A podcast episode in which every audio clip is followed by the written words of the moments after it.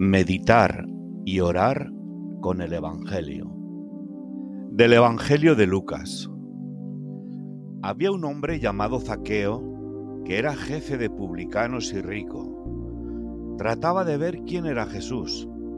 Se adelantó corriendo y se subió a un sicómoro para verle, pues iba a pasar por allí.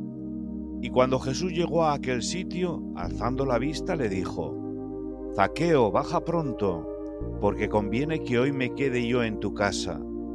Se apresuró a bajar y le recibió con alegría.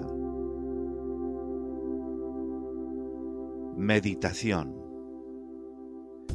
Cualquier esfuerzo, por pequeño que sea, por encontrarte con el Señor, no pasará desapercibido. Búscale y Él te encontrará.